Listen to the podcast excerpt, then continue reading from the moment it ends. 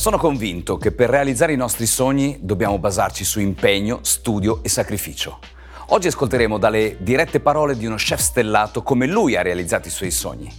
Sono Davide Malamaraguti, padre, imprenditore, coach e autore. Signore e signori, benvenuti a Good Very Good.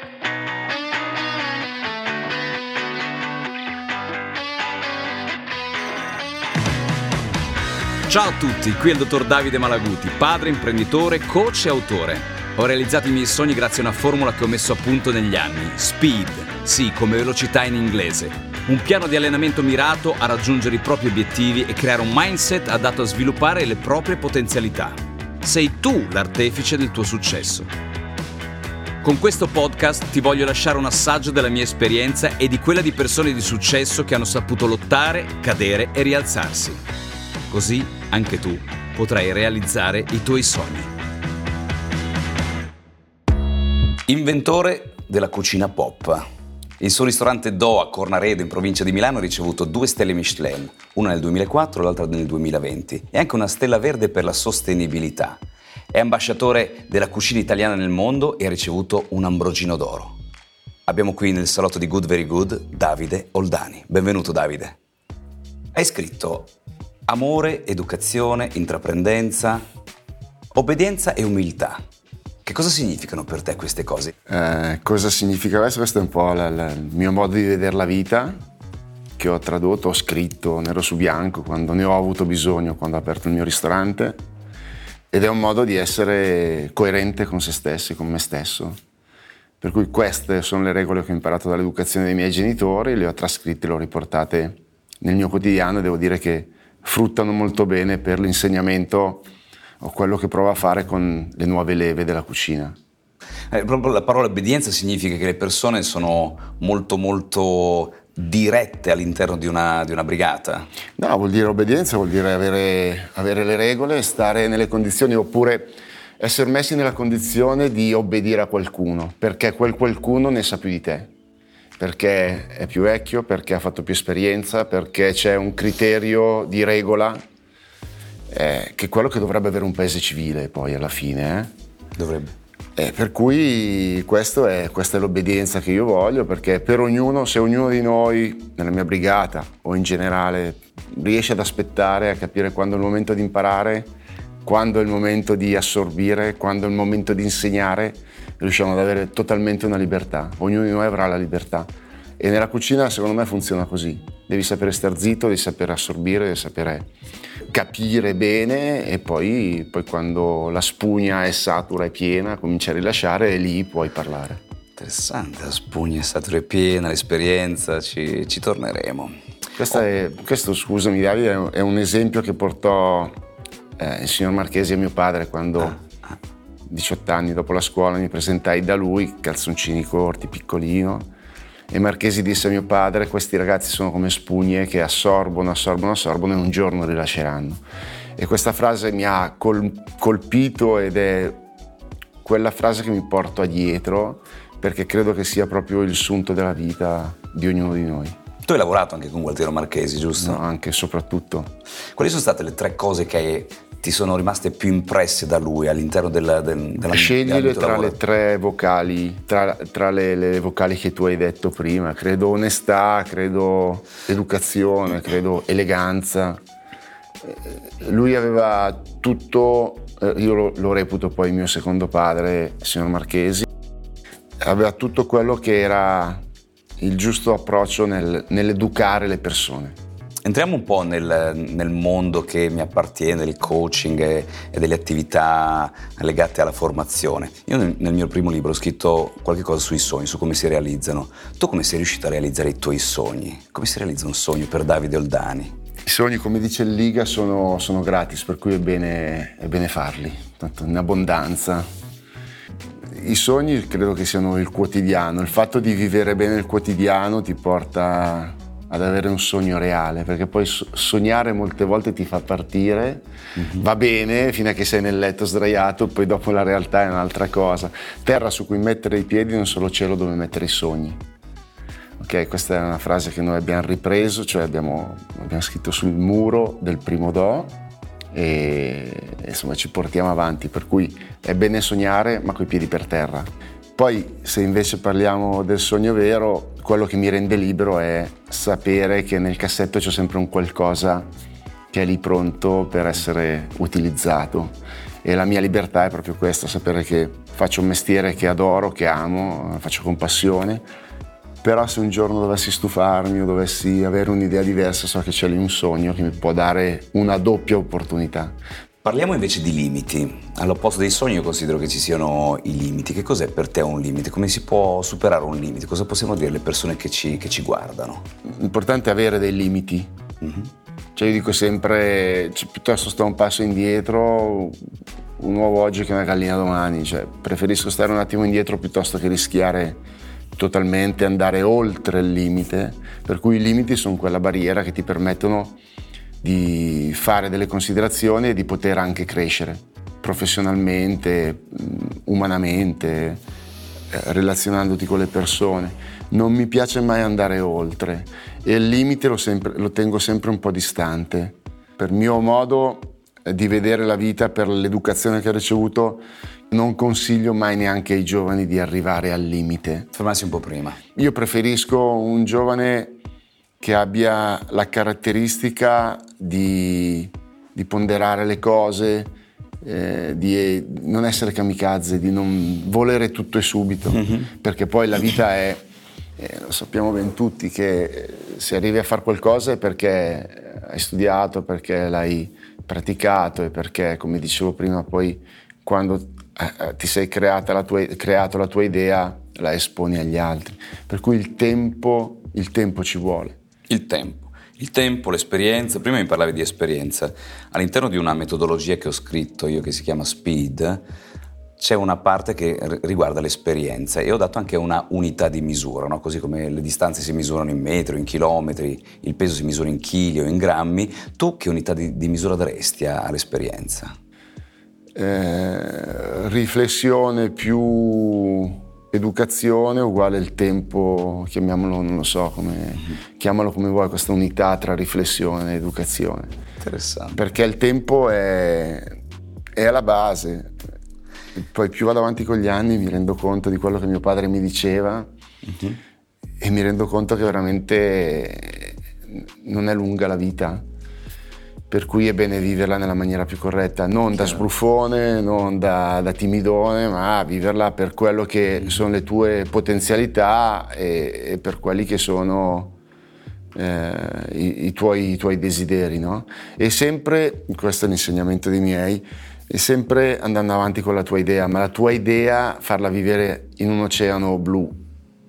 Strategia oceano blu, insomma. Ok, non blue ocean, non red ocean dove ci sono tutti. le certo. altre idee e tu credi di andare avanti, di andare avanti con la tua idea rispettando le altre idee.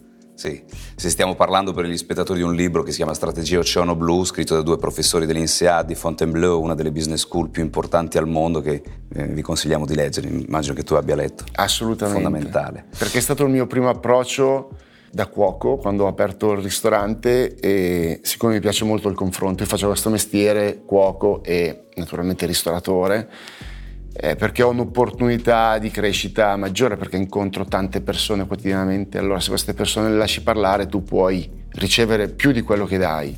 Io ho dato come unità di misura i risultati diviso tempo, ossia più fai esperienza e più la riesci a mettere a frutto e più dovresti fare risultati, altrimenti non hai fatto un'esperienza utile, davvero utile. Tu sì. cosa ne pensi di questo tipo? Vero, l'importante è che i risultati non siano uguali alla ricchezza. Eh, no, no, no. Eh, no, no, sono assolutamente, io parlo, quando il risultato parlo di, di, successo, di soddisfazione, ma successo in base a quello che hai fatto succedere, sì, sì. non successo mediatico. Poi scavando in maniera un po' più profonda, dico in maniera più filosofica, dico che eh, il risultato migliore è quello che alla mattina io ora, a 54 anni, mi sveglio e sono felice di fare il mio mestiere. Mm-hmm. Ma lo dico ora perché sono 35 anni più o meno di sacrifici, di, di alzarsi la mattina presto, di andare a letto stanchi, di aiuto della mamma e del papà quando avevo le crisi per andare a lavorare in cucina, che a 35 anni fa entrare a lavorare nelle cucine non era come adesso, anche se adesso rimane sempre un po' difficile. Per cui questo è il risultato del mio tempo e della mia idea di, anche di successo in base a quello che ho fatto succedere. Certo. Quali sono stati i momenti più felici di Davide Oldani nella sua carriera? Anche stamattina venire qua a confrontarmi con una persona che, che non fa il mio mestiere mi attrae molto. Wow, bellissimo. E per cui Bellissimo. ogni giorno mi piace l'idea di, di avere questa energia quotidiana, di avere il mio sogno lì pronto, di motivare le persone che sono con me, per cui io mi reputo molto fortunato adesso. Io questa la chiamo esperienza emozionale, nel senso che spiego alle persone che quando ti succede qualche cosa, anche un problema, tu estrai tre lezioni, perché altrimenti l'esperienza se ne va via, una parte se ne va via. E il farlo il più vicino possibile, tu hai detto stamattina, questa qui è una risposta pazzesca a livello mentale, perché un, se una persona dico, questa è un'esperienza importante della tua vita, una persona va a cercare anni, anni, anni indietro, tu mi hai detto stamattina. È è andato, finito. Io ricordo la frase di Marchesi che dicevo prima, ehm, del- delle spugne che disse mio padre, questi giovani sono come spugne, ma me la ricordo come se fosse adesso perché è una cosa che mi ha colpito e che secondo me è una cosa, per, per quello che sono io, da riportare, da continuare a ripetersi, perché mi tiene in allenamento su quello che vorrei fare nel, eh, nella- nel- nel futuro della mia vita, lunga o corta che sarà.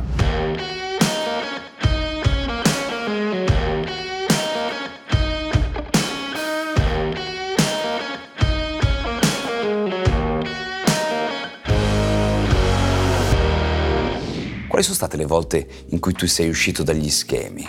Fuori dagli schemi veramente poche volte, anzi io devo dire, eh, devo dire mai, devo dire mai perché ho sempre fatto una vita con l'ambizione come ho adesso, con il mio goal, con, il mio- con la mia idea di imparare qualcosa. Per cui credo, credo no, fuori dagli schemi sì, qualcosa forse sulla cucina, però è tutto ponderato anche lì, la cipolla caramellata che faccio. La cipolla caramellata. Che do- la do come piatto antipasto e qualcuno mi dice di darla come dolce, un po' fuori dagli schemi, andare un po' contro quelle che sono le regole di un menù classico. Sì, Però il resto fuori dagli schemi devo dire poche volte. poche volte. No, guarda, fuori dagli schemi quando ho, ho disubbidito e ho spaccato la gamba. Ah, quindi lo leghi a un momento di, di difficoltà, Sì. di errore. Sì, sì, assolutamente sì, di errore, di disubbidienza, di, eh, di uscire dalle regole, fai perché devi e poi boom. E nel mio caso ti tronchi quello che era la mia prima idea di, di, di fare qualcosa nella vita. Ti posso chiedere altri due momenti di difficoltà o di, di errore che hai avuto nella tua vita? Eh, difficoltà sicuramente quando ho iniziato a fare, a fare cucina. Io ero raccomandato nella cucina di Gualtiero Marchesi perché un amico di un amico di mio padre eh, che non ho mai conosciuto 35 anni fa più o meno era amico del signor Marchesi per cui sai raccomandazione però la raccomandazione nelle cucine ti garantisco che non è la stessa cosa di essere raccomandati in altri settori per cui una volta che sei raccomandato inizia lì, il- inizia lì il- la parte più, Più difficile, più apparentemente facile, ma è la parte più difficile perché poi, poi ci devi rimanere. Per cui lì è stato il momento in cui, il primo anno, è stato il momento in cui eh, ho, ho pensato di mollare, ho pensato che non fosse il giusto lavoro per me. Adesso riflettendo lo dico perché probabilmente pensavo così perché sarebbe stato meglio stare a casa o tirare due calci a pallone piuttosto che sacrificarsi per imparare un mestiere. Avendo avuto una famiglia alle spalle, eh, mia madre, mio padre, mio fratello che tifavano per me, quindi mi aiutavano in maniera delicata a, a intraprendere la mia strada. Per cui momenti di difficoltà, uno quello, poi più avanti nella vita, quando decisi di andare da Marchesi a Londra, dove iniziai a lavorare alla Lega Vrosh, all'epoca era 3 stelle, e e iniziamo assieme a lavorare io e Gordon Ramsay, lui Ah, sì? faceva, lavorava ai pesci, eravamo due comì, Eh, lui lavorava ai pesci, io alle carni, per cui eh, lì è stato, devo dire, un momento duro che rifarei domani ancora, anzi con più grinta e piangerei un po' meno perché tante lacrime versate, però devo dire che è servito e, e lo ricordo con- naturalmente con grande piacere. Poi se tu mi dici questi periodi di difficoltà li, rifai, li rifaresti fare ai ragazzi che hai con te, direi di no. Uh-huh. Perché io da quello devo aver imparato qualcosa per non applicarlo, perché soffrivo, perché piangevo, perché... Ma cosa in particolare ti faceva piangere? Lo stress che c'era, facevamo tre stelle Michelin, 200 100 coperti. persone a pranzo, 120 la sera, tre stelle Michelin, per cui tutto quello che c'era a servizio, tutto quello che c'era eh, da preparare, l'attenzione, pum, la, la focus eh, tutto il giorno quando eri in cucina, non dovevi perdere di vista la salsa, eh, preparare la carne, il pesce, lo chef. Eh, Hell's Kitchen è venuto fuori, eh, Gordon è venuto fuori da tutti questi spunti che accadevano nelle cucine di quegli anni. Adesso devo dire che nelle cucine c'è più civiltà. C'è più civiltà. Però io lo rifarei, non lo farei rifare, non lo farei provare ai miei ragazzi. E così, se no qualcuno potrebbe diventare come te. No, scherzavo, scherzavo. No, no, è vero. Allora, bella cosa che hai detto, però credo che come diceva Marchesi, l'esempio è la più alta forma di insegnamento. Per cui se vuoi ottenere qualcosa lo devi spiegare e lo devi far vedere. Per cui è da lì che parte la scuola, non è dal fuck you o sì chef a tutti i costi, no, no way. Negli errori, quello che io faccio fare ai miei uh, atleti, ai miei clienti, ai manager, è prendere delle lezioni piuttosto che stare concentrati sull'errore, perché un errore che fanno in tanti è rimuginare l'errore e continuare a solcare nel vinile del tuo bellissimo cervello, dove ci sono dei, dei solchi potenti no, per le cose che si fanno, o dei solchi invece depotenzianti. Quali sono le tre lezioni principali che potremmo dire alle persone che hai imparato da questi momenti difficili, da questi errori? No, lì è la parte psicologica, poi ti crogioli dentro se Liga dice c'è chi sta bene solo quando sta male, per cui ti crogioli dentro in quella cosa, ma io credo che io una parte mi crogiolo quando faccio l'errore, vado avanti, però poi a un certo punto il colpo di reni che dicevo prima, ti tiri su e dici ok è andato. Però come dice Michael Jordan invece eh, che, che, perdono chi, chi sbaglia, non chi non ci prova.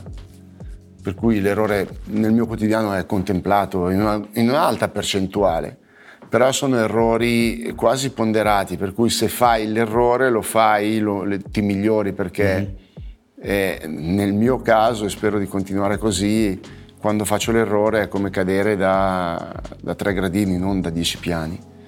Certo. Allora preferisco continuare a fare errori, non ripetere gli stessi. Questo è quello che dico ai miei ragazzi, per cui la mia, la mia eh, devo dire, arrabbiatura arriva quando ripeti lo stesso eh, errore due, tre, quattro volte, mm-hmm. non, quello non lo perdono. Certo. Se tutti i momenti tu fai un errore, un, un errore diverso va bene perché comunque mm-hmm. ci provi.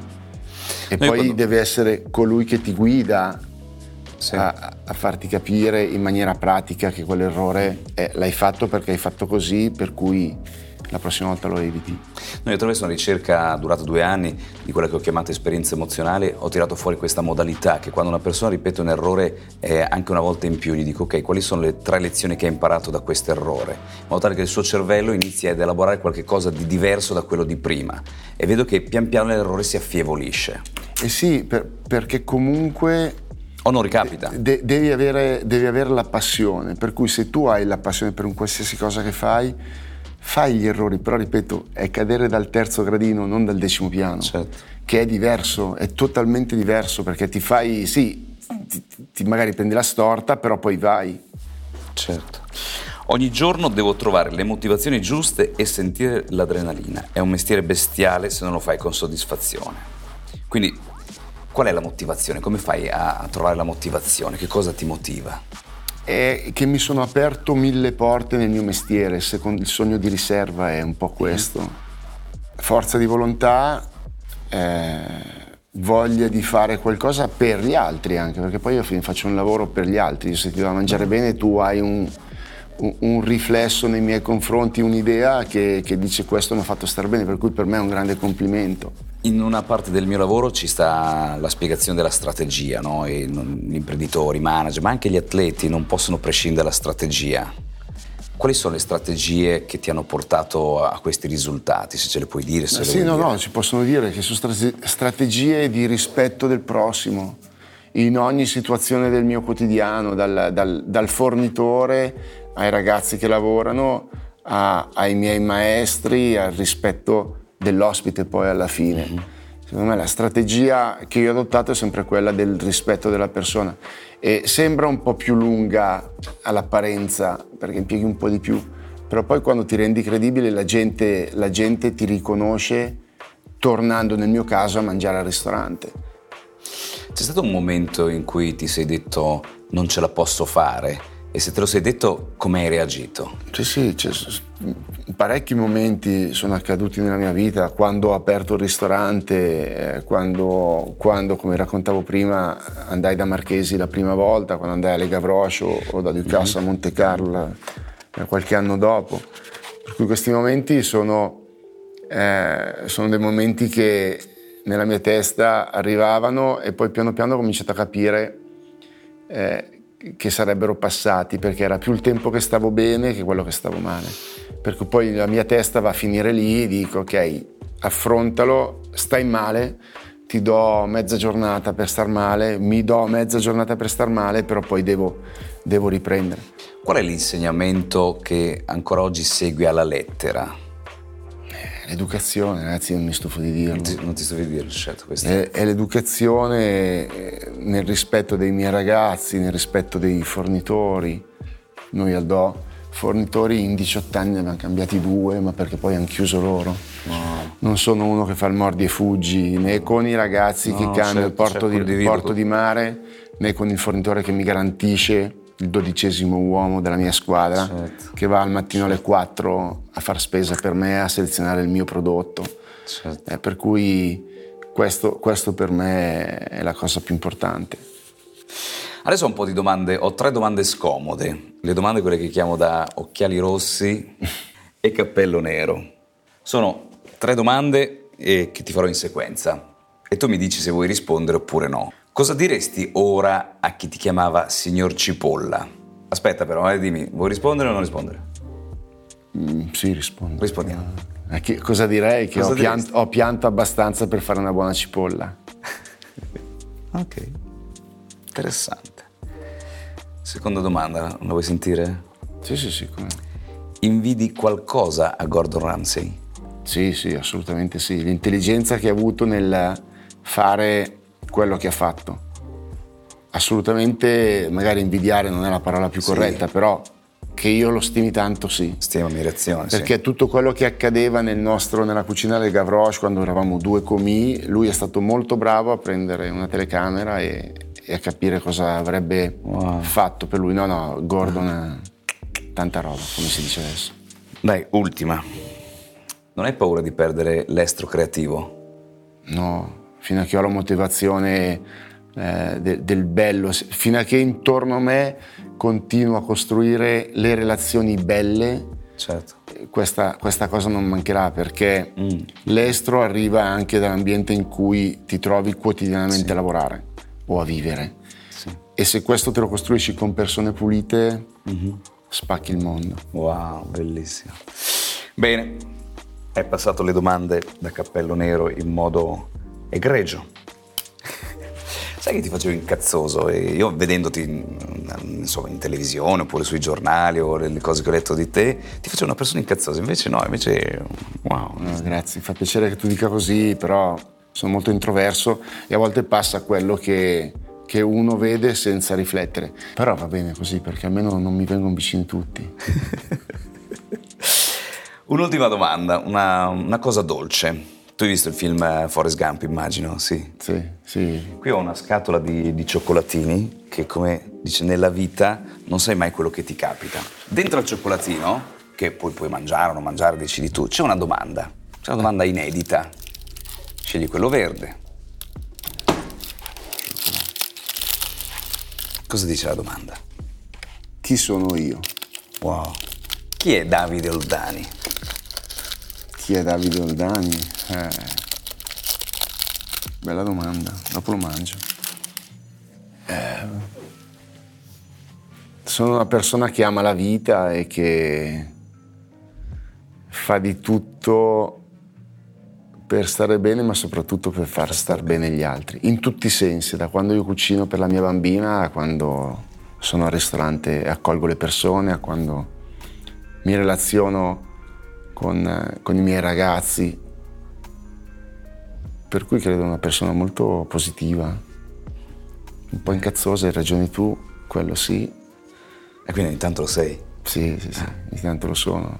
Però è per questo mio modo di, di sfidarmi, no? Sfidare, sfidarmi con me stesso e l'equilibrio dei contrasti. L'equilibrio dei contrasti, bellissimo. Nella, nella, nella vita e nella cucina soprattutto. Grazie Davide. Signore e signori, Davide Oldani.